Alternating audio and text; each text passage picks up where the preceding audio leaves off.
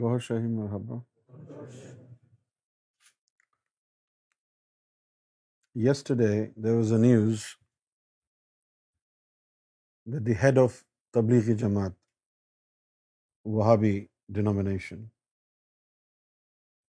Maulana Tariq Jameel was banned from coming to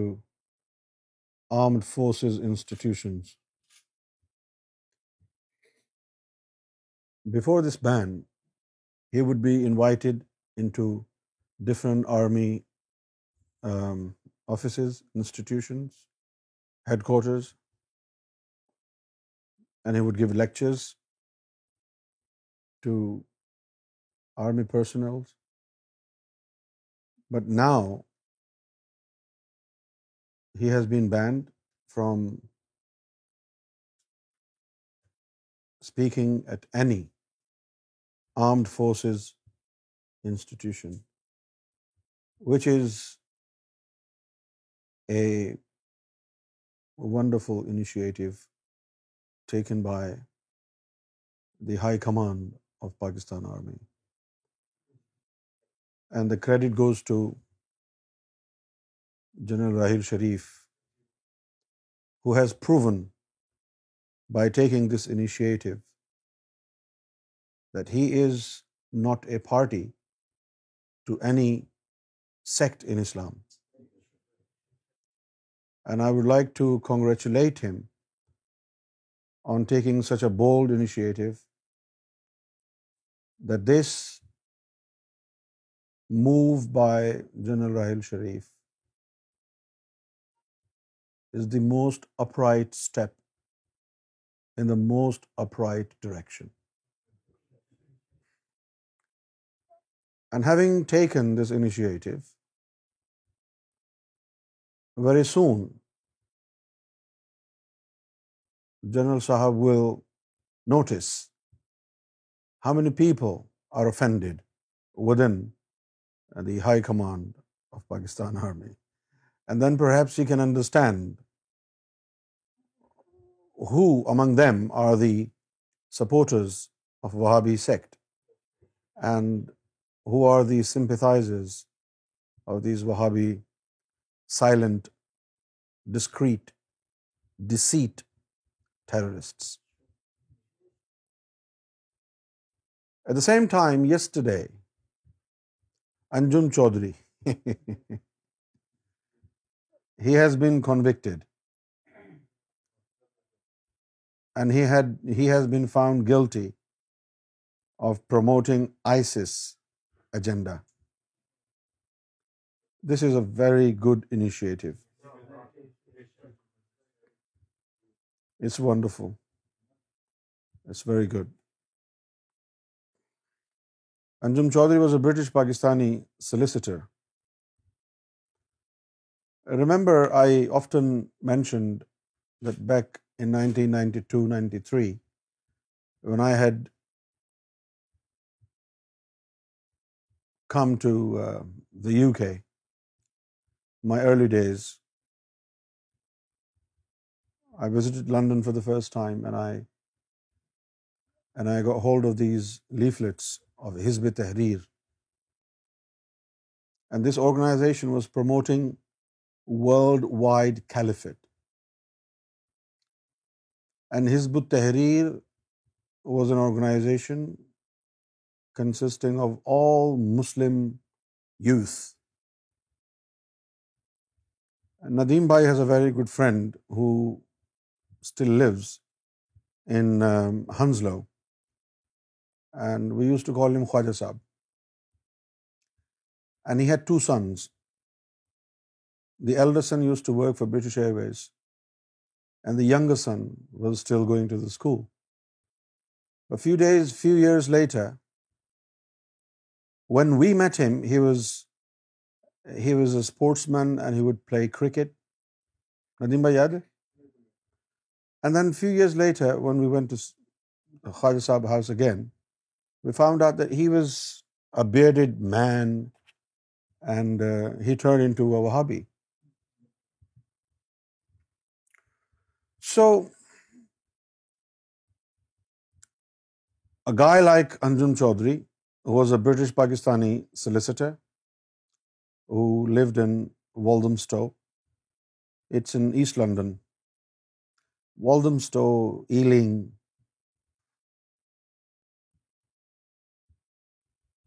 doesn't look like England what is it and then when come back to Whitechapel and Whitechapel is all Bengalis that's Bangladesh نہیں this Hizb Tahrir which was a radical Islamic student organisation and it was an offshoot of Tanzeem Islami which was founded by Dr. Israr Ahmed, who was the right hand of Maulana Maududi. And they would promote worldwide caliphate. And I'm talking about, time like 24 years ago. And then a British government outlawed, banned that Islamist outfit for several reasons. And these guys then went to Egypt. Anjum Chaudhary and this guy Majid Nawaz, and they were sentenced 5 years imprisonment, and he was in Egyptian jail. Well, inside the jail he changed, and now he is known as ex-jihadist. So this guy, Anjum Chaudhary, he's responsible for widespread extremism, fanaticism, and making, paving way for ISIS in Britain. He has created a lot of trouble, especially in those areas. Luton is severely radicalized. Luton, severely radicalized. And then Regent Mosque.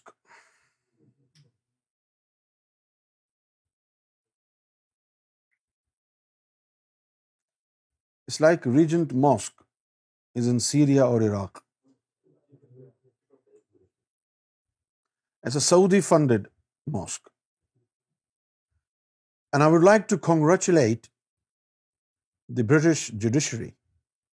on taking such a very bold step. And it was long overdue. This guy, Anjum Chaudhry, has been messing about for the last many years. And he was at large. It was like there is no law, which would only encourage such um, uh, radicalized um, insurgents. Now, since he has been convicted and has been brought to justice, it would give other, extremists to be a clear-cut message that if you do get carried away being a Muslim and you're shifting your loyalty towards the fanatics or extremists, the hands of the law will catch you. I'm very happy that an individual like Anjum Chaudhary, who is a man who's been spreading around Islamists' cancer, he should have been behind the bars long ago. Long ago. And you know, TV channels like Fox News and BBC and Sky Television, they invite him. And every time he was invited, there was a hot argument and he had to leave every time he was invited. But still they want to invite, they wanted to invite him for some reason. But I'm telling you, it's a very good news. Very good news. After this initiative taken by General Rahil Sharif of banning Maulana Tariq Jameel from entering into armed forces institution, after this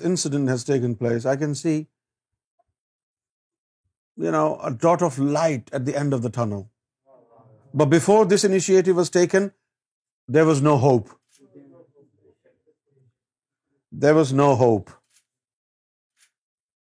I am very happy I was not happy day yesterday was celebrating Pakistan day because there was no reason to be happy. People are dying. Pakistani flag should turn to red from green because there's all blood there. People are being slaughtered. People are being killed everywhere. There is no reason for you to rejoice or to celebrate independence. I don't know. Only terrorist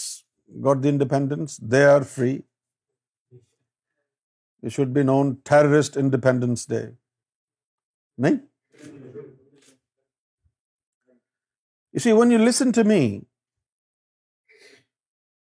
I am very specific in what I say and every time I voice against something my argument is based on ideology and we we have discussed how Pakistan was created and what was the what was the نظریہ Pakistan what was the ideology of Pakistan and آئیڈیالاگ of Pakistan Quaid Azam Muhammad الجینا country has in order to facilitate people from all religions practice and every body is free this country to practice his religion and preach his religion every Hindu is free his temple and worship according to his religion Every Muslim is free to go to his mosque. These were the points upon which Pakistan was created. But then Pakistan had a very bad luck. Some of the people who were in British India bureaucracy they migrated to Pakistan. Before this migration, they were responsible for creating mess in India. And after the migration, they started to create mess in Pakistan. Like Gandhiji was killed by an RSS member, in a similar way, a guy from Jamaat-e-Islami system of belief guy from Jamaat Islami killed Liaquat Ali Khan آج ہم نے یہ دیکھنا ہے اور گفتگو کرنی ہے جب میں مخاطب ہوتا ہوں تو بہت ساری میری باتیں آپ لوگوں کے لیے نہیں ہوتی ان لوگوں کے لیے ہوتی ہیں جو یوٹیوب پر اس گفتگو کو دیکھتے ہیں آپ لوگ تو بیس سال سے میری باتیں سن رہے ہیں آپ تو سب کچھ جانتے ہیں کیا حقائق ہیں یعنی کیا اسٹوری ہے سب جانتے ہیں نا لیکن جو پاکستان میں ہیں اور پاکستان سے باہر جو پاکستانی رہتے ہیں جن کو نہ دین کی اتنی تعلیم ہے نہ اتنی سمجھ بوجھ ہے ظاہر ہے جب دین سے دلچسپی ہوتی ہے تعلیم ہوتی ہے تبھی سمجھ بوجھ بھی ہوتی ہے نہ دلچسپی ہو نہ تعلیم ہو بس سرسری طور پر ہوں مسلمان نام کے ہی تو اب ان کو تو یہ بھی نہیں پتا ہوگا کہ سنی شیعہ وہابی میں فرق کیا ہوتا ہے تو میں گفتگو ان لوگوں کے لیے بھی کرتا ہوں تاکہ ان لوگوں کو فائدہ ہو یہ سنیں اور غور کریں کہ یہ میں جو کہہ رہا ہوں اس میں کتنی سچائی ہے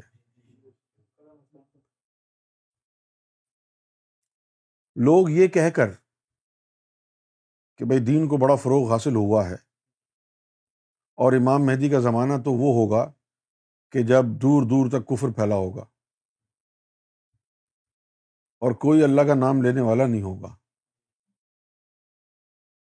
تو دیکھیں مسجدیں تو آباد ہیں اس کا مطلب یہ ہے امام مہدی کا زمانہ نہیں ہے یہ یہ کہہ کر لوگ امام مہدی کے دور کی نفی کر رہے ہیں اور ان نفی کرنے والوں میں سب سے جو آگے آگے ہے وہ ہے مولانا طاہر القادری اور یہ منہاج القرآن مولانا طاہر القادری یہ اتنے بے حیا بغیرت لوگ ہیں کہ میں کئی دفعہ کہہ چکا ہوں کہ یہ جو تم نے امام مہدی کے بارے میں باتیں کی ہیں نا مکار جھوٹے انسان یہ ساری غلط ہیں اور مجھ سے مناظرہ کرو مباہلہ کرو اگر سچے ہو تو لیکن جیسے کہ میں نے بھی کہا بےغیرت لوگ ہیں بے حیا لوگ ہیں حرام زادے لوگ ہیں غریبوں کے مال پر ٹکڑوں پر پلنے والے وہ لوگ ہیں لہٰذا ان کو غیرت کہاں آتی ہے آج یہ گفتگو کر رہا ہوں اگر ذرا سی بھی غیرت ہے تو جواب دیں میں یہ جو گفتگو میں کر رہا ہوں اس کا جواب دیں بڑی آسانی سے اچھا اس طرح کے لوگ جو ہیں جو شاطر لوگ ہیں جیسے طاہر القادری جیسے لوگ اس طرح کے لوگ کامیاب کیوں ہوتے ہیں کامیاب اس لیے ہوتے ہیں کہ عوام کے پاس علم نہیں ہے اب آپ پاکستان چلے جائیں انگلینڈ سے جگہ ہیں نا وہاں جو مرضی ہے اسٹوری لوگوں کو سنا دیں جی میرا اتنا بڑا کام ہے میں یوں ہوں یہ ہوتا ہے وہ ہوتا ہے میں ڈاکٹر بھی ہوں میں انجینئر بھی ہوں میں وکیل بھی ہوں مان لیں گے ان بیچاروں کو کیا پتا اسی طرح پاکستان کی جو عوام ہے وہ بس یہی دیکھتی ہے کہ یہ بھائی بہت بڑا عاشق رسول ہے ولی کامل ہے قرآن کیا کہتا ہے حدیث کیا کہتی ہے اس پر غور ہی نہیں کرتے انہوں نے اس بات کو آگے بڑھایا ہے کہ امام مہدی کا زمانہ تو ابھی تو آٹھ نو سو سال پڑے ہوئے ہیں امام مہدی کا زمانہ تب ہوگا کہ جب ایک بھی مسلمان نہیں بچے گا ایک بھی کوئی اللہ اللہ کرنے والا نہیں ہوگا امام مہدی کا زمانہ جب آئے گا تو اور خود کو یہ بھی کہتے ہیں کہ صوفی اسکالر ہیں حضور پاک کا زمانہ کیوں آیا تھا کیا اس وقت کوئی اللہ اللہ کرنے والا نہیں تھا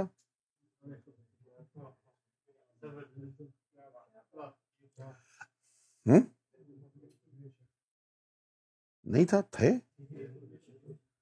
عیسائی تھے یہودی بھی تھے سابی بھی تھے اب یہ تو ان کی سمجھ میں آیا نہیں کیونکہ یہ جو صوفی اسکالر بننے کا دعویٰ کیا ہوا ہے یہ تو جھوٹا ہے اگر واقعتاً صوفی ہوتے تو پھر یہ کہتے کہ جب تک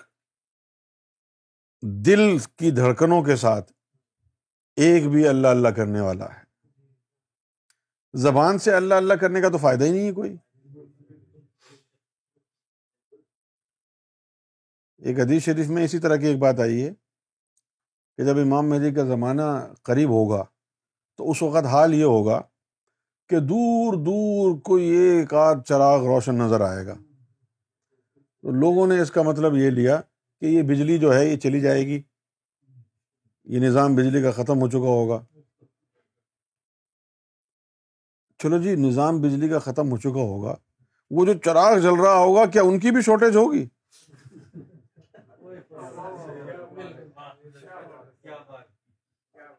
کیوں یعنی انسان کی جب مت ماری جاتی ہے نا تو وہ اس طرح کی بےحدا باتیں کرتا ہے دور دور کوئی ایک آدھ چراغ ہوگا بھائی بجلی جائے گی نا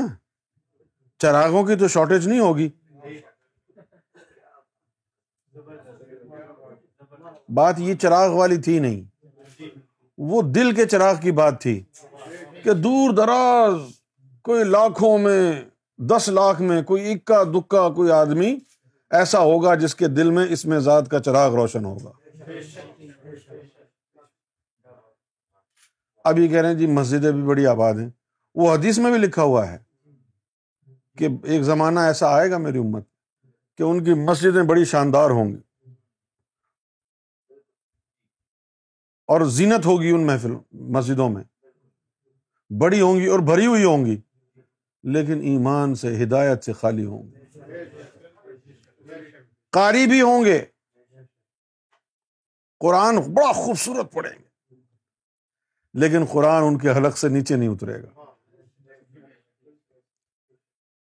اب آپ دیکھیں دبئی میں خاص طور پر قرآن مجید کی تلاوت کا کمپٹیشن ہوتا ہے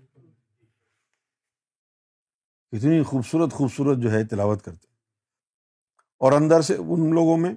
ایسے ہوتے ہیں جو زنا بھی کرتے ہیں شرابے بھی پیتے ہیں حضور کے گستاخی بھی کرتے ہیں اور خوبصورت تلاوت بھی کر رہے ہیں آپ صلی اللہ وسلم نے فرمایا کہ قاری ہوں گے بڑی زبردست تلاوت کریں گے تم ان کو سن کے اشش کر اٹھو گے لیکن قرآن ان کے حلق سے نیچے نہیں اترے گا اور پھر آخر میں یہ بھی کہا علما کے بارے میں کہ آسمان کے نیچے زمین پر میری امت کے علماء بدترین مخلوق ہوں گے بدترین مخلوق علماء ہم ان کے جو علماء ہوں گے وہ شر ہوں گے من تحت عدم السما یعنی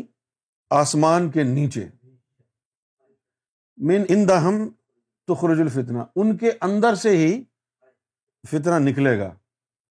وفیم تاود اور انہیں میں لوٹ کے آئے گا اب یہ وہ زمانہ دیکھیں آیا ہے کہ نہیں آیا ہے تو آپ اتنے بڑے جو ہے شخص سے جس کو دنیا اتنا بڑا مانتی ہے شیخ الاسلام بھی ہیں صوفی اسکالر بھی ہیں ولی کامل بھی ہیں مناج القرآن والے تو لکھتے ہیں کہ یہ غوث و زماں ہیں تو اتنے بڑے غوث الزماں اتنے بڑے شیخ الاسلام اتنے بڑے صوفی اسکالر وہ اس حدیث کا مطلب نہیں سمجھ سکتے کہ مسجدیں جو خوبصورت ہوں گی حضور نے فرمایا وہ ہدایت سے خالی ہوں گی اور جو زبان سے خوبصورت خوبصورت نعتیں اور قصیدے پڑھنے والے ہوں گے تلاوت کرنے والے ہوں گے ان کے حلق سے وہ مبارک نام نیچے نہیں جائے گا اور جو علماء ہوں گے وہ شر ہوں گے اور آسمان کے نیچے اس زمین پر بدترین مخلوق ہوں گے انہیں میں سے فتنہ نکلے گا اور انہیں کی طرف لوٹ کے آئے گا اصل چیز تو یہ بتانی تھی نا وہ کہہ رہے نہیں جی مسجدیں بھری ہوئی ہیں اور بھری تو ہوئی ہیں بھری تو ہوئی ہیں لیکن کیا یہی بات نہیں ہے جو اس حدیث شریف میں لکھا ہوا ہے انہو قال یاتی الناس زمان کہ انسانوں پر ایک زمانہ ایسا بھی آئے گا لا یبقا فیما لا یبقا من ال اسلام اللہ اسمہ ولا من القرآن اللہ رسمہ کہ بھائی اسلام میں صرف اس کا نام رہ جائے گا اور قرآن میں صرف جو ہے اس کی رسم تلاوت کرنے کی رہ جائے گی اب ہم نے دیکھنا یہ کہ یہ جو مسجدیں بھری ہوئی ہیں اس وقت خانہ کعبہ بھی بھرا ہوا اور حضور کی مسجد بھی بھری ہوئی ہے اور تمام اسلامی ممالک میں خاص طور پر پاکستان میں نماز کے وقت یہ جو مسجدیں بھری ہوئی ہوتی ہیں کیا ان بھری ہوئی مسجدوں میں ہدایت ہے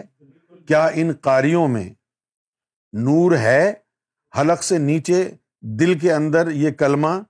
اور یہ تلاوت پہنچ رہی ہے یا نہیں پہنچ رہی یہ دیکھنا ہے اگر نہیں پہنچ رہی تو پھر یہ حدیث کا وقت آ گیا ہے نا زمانہ اچھا ایک ٹرینڈ آپ اور بھی دیکھیں گے جس طرح کل ظاہر بھائی بتا رہے تھے کہ جب یہ کچھ عرصہ پہلے پاکستان گئے تو انہوں نے دیکھا کہ ایک بڑی تبدیلی آئی کہ ہر دوسرا تیسرا آدمی جو ہے وہ داڑھی رکھنا رکھ لی ہے اس نے چھوٹے چھوٹے جو بچے تھے وہ بڑے ہو گئے اور انہوں نے اتنی بڑی بڑی داڑیاں رکھ لیں ہم نے بھی یہی دیکھا پاکستان میں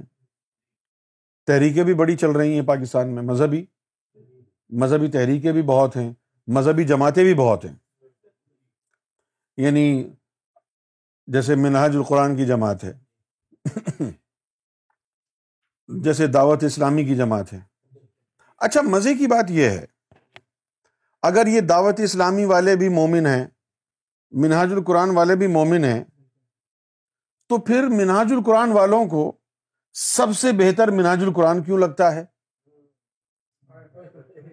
باقی لوگوں کو اہمیت کیوں نہیں دیتے اور دعوت اسلامی والوں کو اگر وہ بھی مومن ہیں تو دعوت اسلامی کے علاوہ کوئی اور عاشق رسول کیوں نظر نہیں آتا کیوں کہ اگر واقعی مومن ہو تو ساری امت سے اتنا ہی پیار ہوگا نا ساری امت سے اتنا ہی پیار ہوگا نا تم بھی یا رسول اللہ کہہ رہے ہو وہ بھی یا رسول اللہ کہہ رہے ہیں لیکن تم صرف مولانا الیاس قادری کی بات مانو گے وہ صرف مولانا طاہر القادری کی بات مانیں گے تمہاری پالیسی الگ ہیں ان کی پالیسی الگ ہیں ان کا معیار عشق مصطفیٰ اور ہے تمہارا معیار عشق مصطفیٰ اور ہے یہ کیا ہو رہا ہے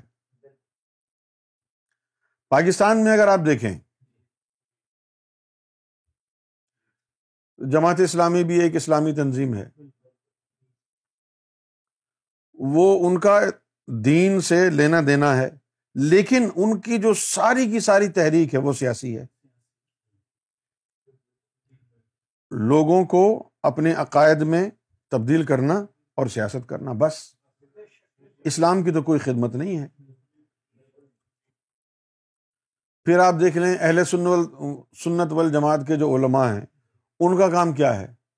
ادھر تقریریں کر کے جیب بھرنا اور پیٹ بھرنا ادھر تقریریں کر کے جیب بھرنا اور پیٹ بھرنا بس ایسے لوگوں کو لگایا ہوا ہے لوگ جو ہیں نمازیں بھی پڑھ رہے ہیں داڑیاں بھی رکھ رہے ہیں امامہ شریف بھی باندھ رہے ہیں یہ سب کچھ تو ہو رہا ہے لیکن ان کے کردار کیوں نہیں سنور رہے اگر وہ برے تھے اور پھر جب وہ مذہبی بن گئے تو پھر وہ اچھے کیوں نہیں ہوئے صرف فرق کیا پڑا ہے کہ ایک جانور نے داڑھی رکھ لی ہے سنت رسول ایک جانور نے تصوف کی کتاب لے کے بیٹھ گیا ہے وہ مناج القرآن کی بلڈنگ میں ایک جانور تصوف کی کتاب لے کے بیٹھ گیا ہے کتا اگر اللہ کرے گا تو کیا وہ ذاکر قلبی بن جائے گا بھائی سور اگر درو شریف پڑے گا تو کیا اس کو دیدار رسول ہو جائے گا بولیے اب یہ جو درو شریف بھی پڑا جا رہا ہے تراویاں بھی پڑی جا رہی ہیں روزے بھی رکھے جا رہے ہیں سب کچھ ہو رہا ہے انسان میں بہتری کیوں نہیں آ رہی پاکستان کا ماحول دیکھیں دن بدن وہاں پر کرائم ریٹ بڑھتا جا رہا ہے میرا خیال ہے کہ ہمارے جو ملک کے پرائم منسٹر ہیں آج سے ان کا نام پرائم منسٹر نہیں ہونا چاہیے ان کا نام ہونا چاہیے کرائم منسٹر دن بدن برائیاں پاکستان میں بڑھتی جا رہی ہیں معاشرے میں کوئی فرق نہیں پڑ رہا اپنے آپ سے سوال کرو یہ پاکستانیوں سے مخاطب ہوں اپنے آپ سے ایک سوال تو کرو کتنی مذہبی تنظیمیں پاکستان میں ہیں سب بڑی اعلیٰ اعلیٰ باتیں کر رہے ہیں شریعت کی باتیں اور نفاذ شریعت کی باتیں اور پتنی کیا کیا ہو رہا ہے اتنے اچھے ہو گئے ہو تم لیکن گنا کیوں بڑھ رہے ہیں تمہارے درندگی کیوں بڑھتی جا رہی ہے درندگی بڑھتی جا رہی ہے ہر شعبے میں آپ ہاسپٹل جائیں تو وہاں کا ڈاکٹر جو ہے چور ہے آپ کے بچوں کے جو ہے وہ آزا کاٹ کے بیچ دیتا ہے آپ اگر فلاحی ادارے کو جا کے اپنا خون دیتے ہیں والنٹیئر بنتے ہیں تو وہ آپ کا خون بیچ دیتا ہے مسجد میں جائیں تو آپ کا ایمان بیچ جاتا ہے پھر یہ جو اتنی بڑی بڑی تنظیمیں ہیں اور لوگوں نے پگڑیاں باندھی ہوئی ہیں داڑیاں رکھی ہوئی ہیں السلاۃ والسلام السلام یا رسول اللہ کی سدائیں بھی آ رہی ہیں اللہ اکبر کی سدائیں بھی آ رہی ہیں یہ سب کیا ہے پھر جب انسان مردود سے مردود ترین ہوتا چلا جا رہا ہے ان کے گناہوں میں اضافہ ہوتا چلا جا رہا ہے ان کی درندگی بڑھتی چلی جا رہی ہے تو پھر یہ مناج القرآن کیا کر رہی ہے دعوت اسلامی کیا کر رہی ہے جماعت اسلامی کیا کر رہی ہے یہ مسجدوں میں جو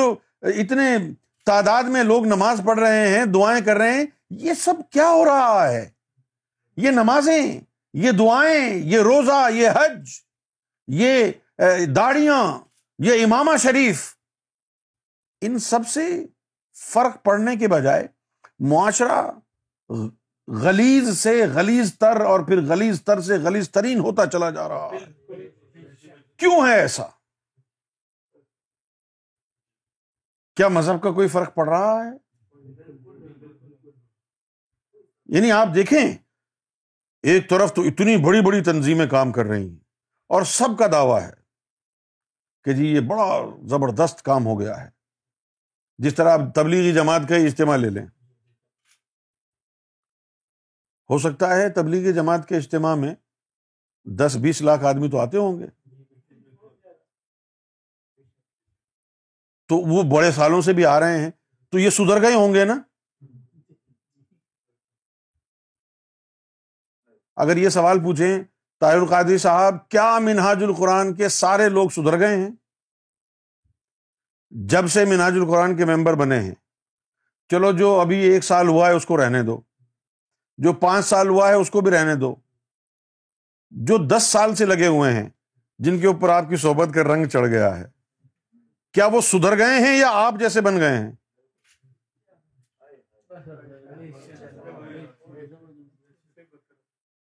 اگر یہ اتنی بڑی بڑی تنظیمیں مذہبی تنظیمیں اور ان کے بڑے بڑے جو رہنما ہیں اور جو یہ باتیں کرتے ہیں اور یہ جو اپنا کام بتاتے ہیں یہ سب ہو رہا ہے تو پھر وہ معاشرے کے اندر اچھائی کہاں کہاں سے نظر آئے گی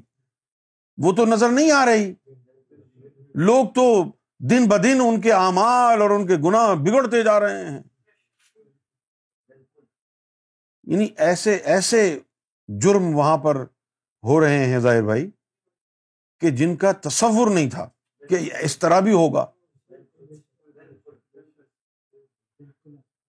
یعنی آپ کا چھوٹا بچہ چار سال پانچ سال کا اسکول گیا اور واپس ہی نہیں آیا کسی داڑے والے مسلمان نے جس نے امامہ بھی باندھا ہوگا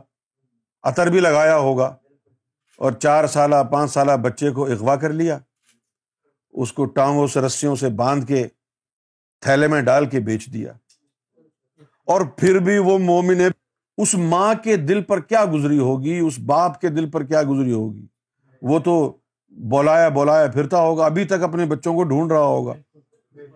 اور اس کو تو یہ بھی نہیں پتا کہ اس کے بچے کی خبر بھی نہیں بنی اس کے ہاتھ پاؤں آنکھیں ناکیں نکال کے پتہ نہیں کہاں کہاں بیچ دیے باقی جو فضول تھا وہ پھینک دیا اگر یہ مسجدیں بھری ہوئی ہیں ان میں ہدایت ہے تو یہ کیا ہو رہا ہے ہوم میں بائیس ہزار بچے ایسے ہیں جو عیدی صاحب نے جھولے لگائے اپنے عیدی ہوم کے باہر ان کے اندر لوگ ڈال کے گئے اور یہ تو وہ ہیں جو جھولوں میں ڈالے گئے جو منہ کالا کر کے زنا کروا کے عورتیں پریگنٹ ہوتی ہیں اور راتوں رات بچہ ہوا اور ایک منٹ اپنی چھاتی سے بھی نہیں لگایا اور کہا جا کے گلی میں پھینک دو یہ گناہ ہے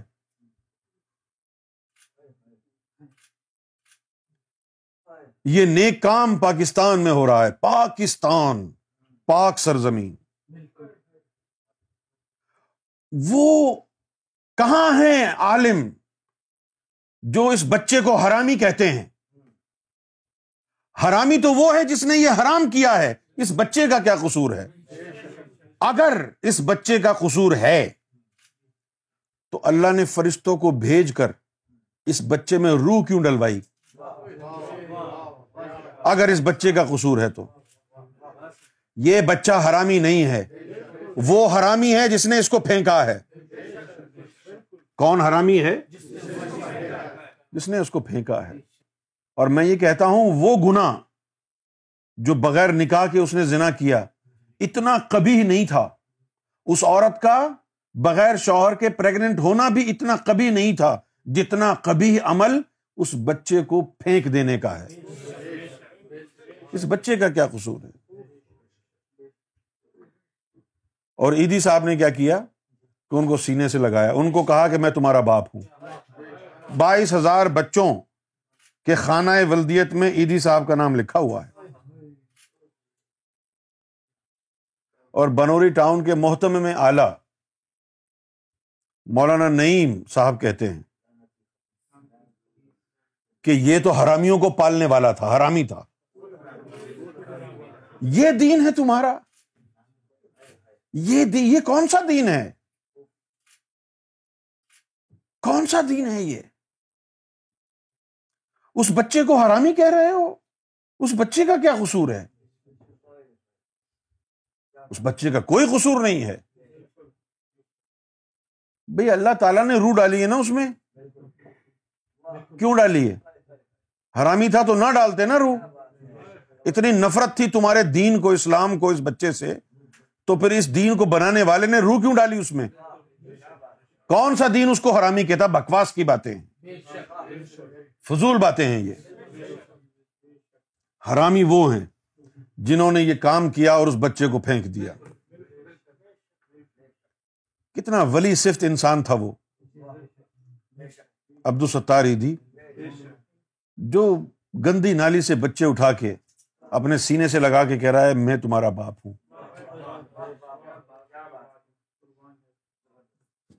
نماز نہیں پڑھتا تھا وہ ذکر فکر بھی نہیں کرتا تھا لیکن اس میں انسانیت تھی ہم اس انسانیت کو سلام کرتے ہیں اور وہ ان کروڑوں مذہبی لوگوں سے بہتر ہے جو داڑیاں رکھتے ہیں سنت رسول نمازیں بھی پڑھتے ہیں قرآن بھی پڑھتے ہیں حرامی تو یہ مولوی ہیں مسجدوں میں بیٹھنے والے سب سے بڑے حرامی تو یہ ہیں مولوی ملا یہ وہ حرامی ہیں جنہوں نے دین کو بیچ دیا ایک عام آدمی تو عورت سے زنا کرتا ہے انہوں نے تو دین کے ساتھ بلاکار کیا ہے دھرم کے ساتھ بلاکار کیا ہے یہ بہت بڑے حرامی ہیں ان سے زیادہ کبھی ترین مخلوق دنیا میں نہیں ہو سکتی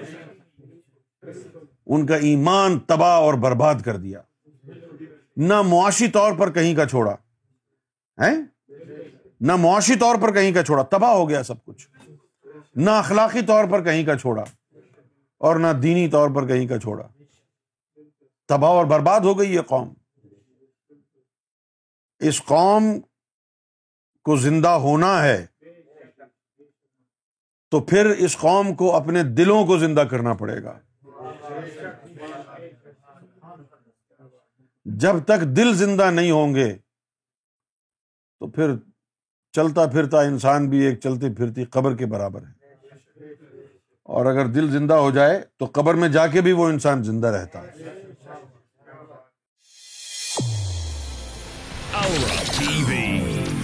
گائیڈنس بہت ٹھیک